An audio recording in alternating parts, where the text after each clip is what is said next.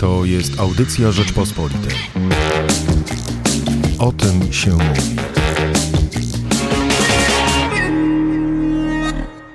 Turystyka powoli zaczyna się odradzać po lockdownie związanym z pandemią koronawirusa. Nawet w najnowszym magazynie Plus Minus poruszamy ten temat i zastanawiamy się, jak będzie turystyka wyglądała w przyszłości. Czy to będzie nowa turystyka, czy jednak powrócimy do tego, co wcześniej.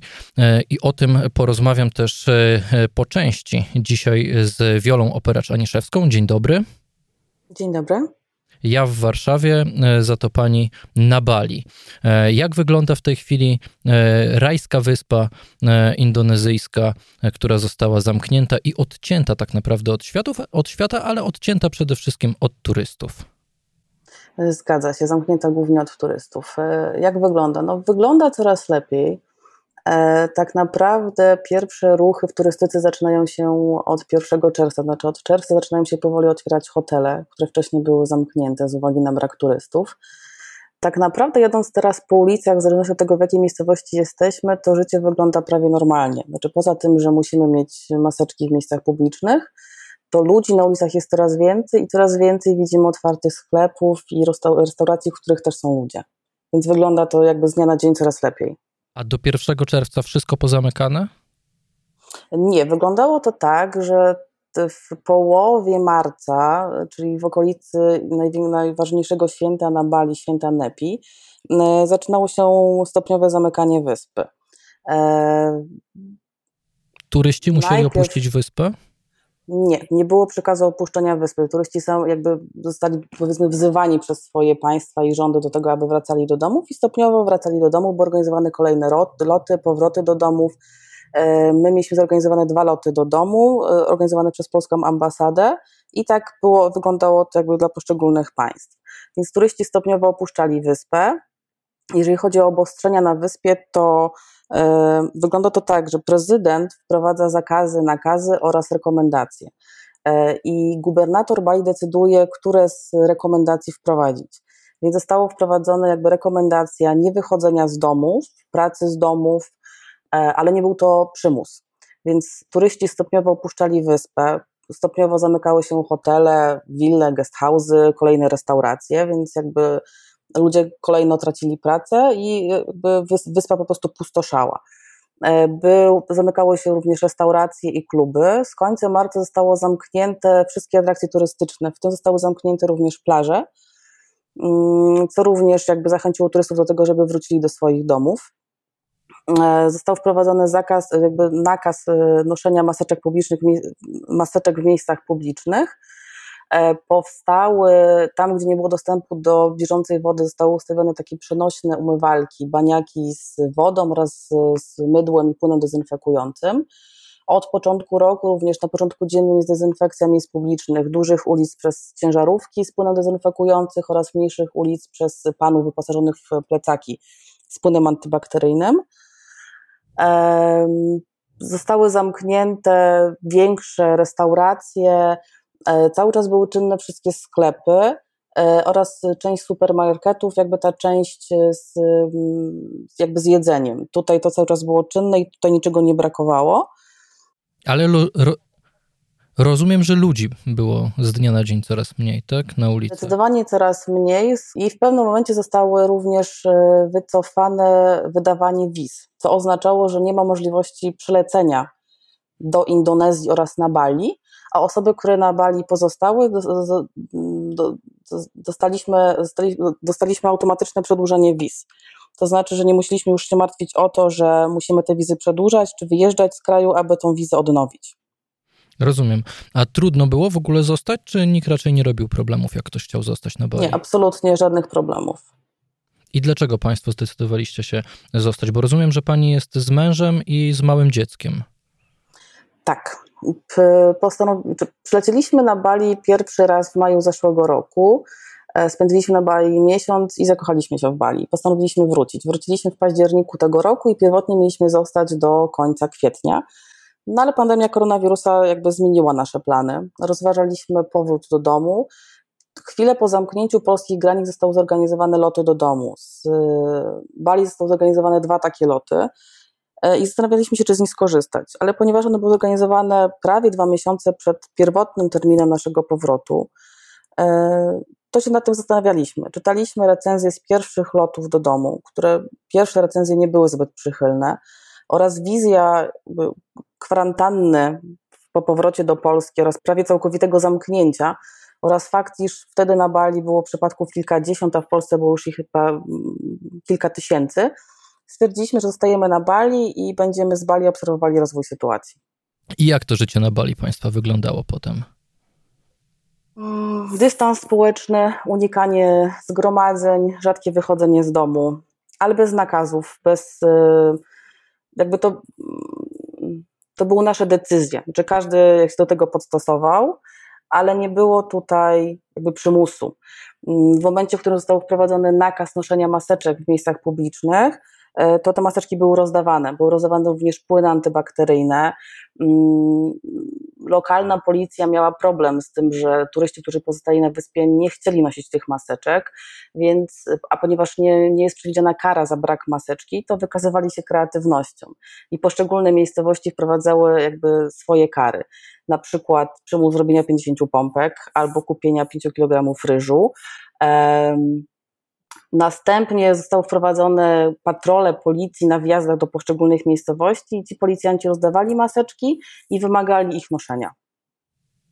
Trudno się było dostosować, bo to jednak rajski krajobraz do zupełnie innego życia byli Państwo na pewno na Bali przyzwyczajeni wcześniej.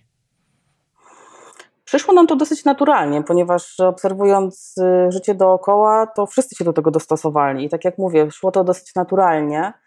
Nie czuliśmy przymusu, tylko jakby otoczenie tak się zachowywało. Azjaci generalnie jakby noszą maseczki, więc dla nich to nie było nic nowego i od początku roku na ulicach widzieliśmy, że maseczki nosi myślę, że ponad 90% lokalnej ludności. Więc jakby naturalną koleją rzeczy było to, że my musieliśmy zacząć nosić te maseczki. Myślę, że najtrudniejsze w tym wszystkim jest to, że plaże są cały czas zamknięte. To znaczy od 1 czerwca stopniowo się one otwierają, ale trochę niezrozumiałe dla nas jest to, dlaczego zamknięte są plaże, a otwarte w tej chwili już prawie wszystkie centra handlowe i siłownie. Mhm. A jak sama wyspa, która jest przedstawiana w folderach, w ulotkach reklamowych biur podróży jako raj się zmieniła? Czy ten raj przez to, że było mniej ludzi stał się bardziej rajski, czy jednak pojawiła się jakaś niepewność? Początkowo myślę, że było zdecydowanie bardziej rajsko z uwagi na to, że nie było turystów. Oczywiście sytuacja wygląda zupełnie inaczej w poszczególnych miejscowościach, ale tak jak jeździliśmy po tych zamkniętych miejscowościach i widzieliśmy lokalnych jakby mieszkańców tej wyspy, którzy ją tak naprawdę teraz odzyskali, mogli swobodnie po tej wyspie chodzić na pieszo. Dzieci i dorośli jeżdżą rowerami po ulicach, co normalnie przez ruch motocykli i samochodów jest jakby nie do pomyślenia, to się nie może wydarzyć, ponieważ ruch jest zbyt duże korki. Teraz oni cieszą się tą wyspą. Oczywiście tak, teraz oni cieszą się tą wyspą. No ale prawdopodobnie mają też swoje problemy. Chyba jednak mocno mieszkańcy byli uzależnieni od pracy w turystyce i w branżach okołoturystycznych. Zdecydowanie tak. Statystyki mówią, że około 80% mieszkańców Bali w mniejszym bądź większym stopniu żyje z turystyki, więc ten czas jest dla nich bardzo trudny. W marcu stopniowo, jak zamykały się kolejne hotele oraz atrakcje turystyczne, tak jak wspominałam, oni tracili pracę, więc sytuacja dla nich jest bardzo ciężka. To, co obserwujemy, to, że mogą liczyć na wsparcie ze strony rządu oraz ze strony zarządów swoich wiosek. Wygląda to tak, że z początkiem roku zostały zniesione podatki, zostały odroczone im kredyty, następnie wprowadzono dopłaty do prądu, to znaczy najmniejsze gospodarstwa domowe nie płacą w tej chwili za prąd, nieco większe dostały 50% dopłatę do prądu. Dodatkowo co 2 tygodnie dostają takie racje żywnościowe, najpotrzebniejsze produkty spożywcze, takie jak ryż, jajka czy olej. My mieszkamy na południu Bali. Na południu Bali w tej turystycznej części powstało również bardzo dużo inicjatyw lokalnych, które chcą pomóc mieszkańcom. Restauracje rozdają jedzenie. W zasadzie codziennie w jakiejś restauracji można odebrać jedzenie przygotowane przez właściciela tej restauracji. mówię, tak to wygląda na południu, tutaj gdzie ci turyści cały czas zostali. W głębi kraju sytuacja wygląda zdecydowanie gorzej, ponieważ tamtych turystów w zasadzie nie ma i mieszkańcy tamtych rejonów mogą liczyć tylko i wyłącznie jakby na pomoc państwa i jakby jadą parę czy nawet 15 kilometrów do tych restauracji po to, żeby odebrać jedzenie. Ale powoli wyspa się otwiera, tak? To jakie teraz panują nastroje wśród mieszkańców? Jest jakieś oczekiwanie na powrót turystów, czy raczej brak wiary w to, że szybko wrócą? Nie mamy, jakby jest... Rząd zaplanował stopniowy kalendarz otwierania państwa. Tylko jest to bardzo płynne, ponieważ obserwują, jak się rozwija koronawirus i ponieważ przyrost nowych zachorowań jest, więc kolejne etapy są przesuwane w czasie. My obserwujemy, że mieszkańcy Bali bardzo czekają na turystów, ponieważ bardzo doskwiera już im sytuacja finansowa taka, że oni nie mają tej pracy, a jeżeli mają pracę, to tych turystów jest naprawdę niewielu.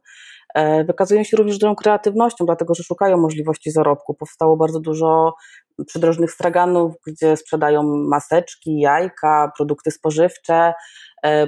W tej chwili można do domu zamówić w zasadzie wszystko.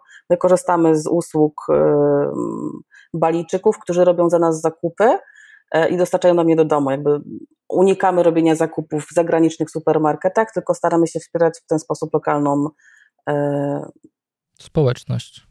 Tak, społeczność. A teraz jak pani ocenia z perspektywy czasu, to był dobry pomysł, żeby zostać na Bali, czy jednak lepiej było wrócić do Polski? Może niepotrzebny stres? Nie, na tą chwilę cały czas uważam, że to była dobra decyzja. I do kiedy państwo zostają? Bo rozumiem, że też normalnie pracują stamtąd, tak? Państwo. Tak, mój mąż pracuje zdalnie. Pierwotnie mieliśmy wracać z końcem kwietnia. Nasz lot został odwołany już chyba 5-krotnie, został przesuwany i odwoływany, ale niedawno podjęliśmy decyzję, że zostajemy tutaj jeszcze rok. Jeszcze rok. No to mam nadzieję, że jeszcze uda nam się połączyć i posłuchać, jak turystyka na rajskiej wyspie powoli wraca do normy. Naszym gościem była Wiola Operacz-Aniszewska. Bardzo dziękuję. Dziękuję.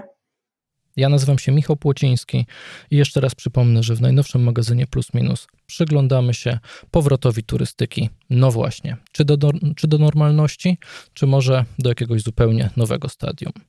Zapraszam na rp.pl oraz do kiosków.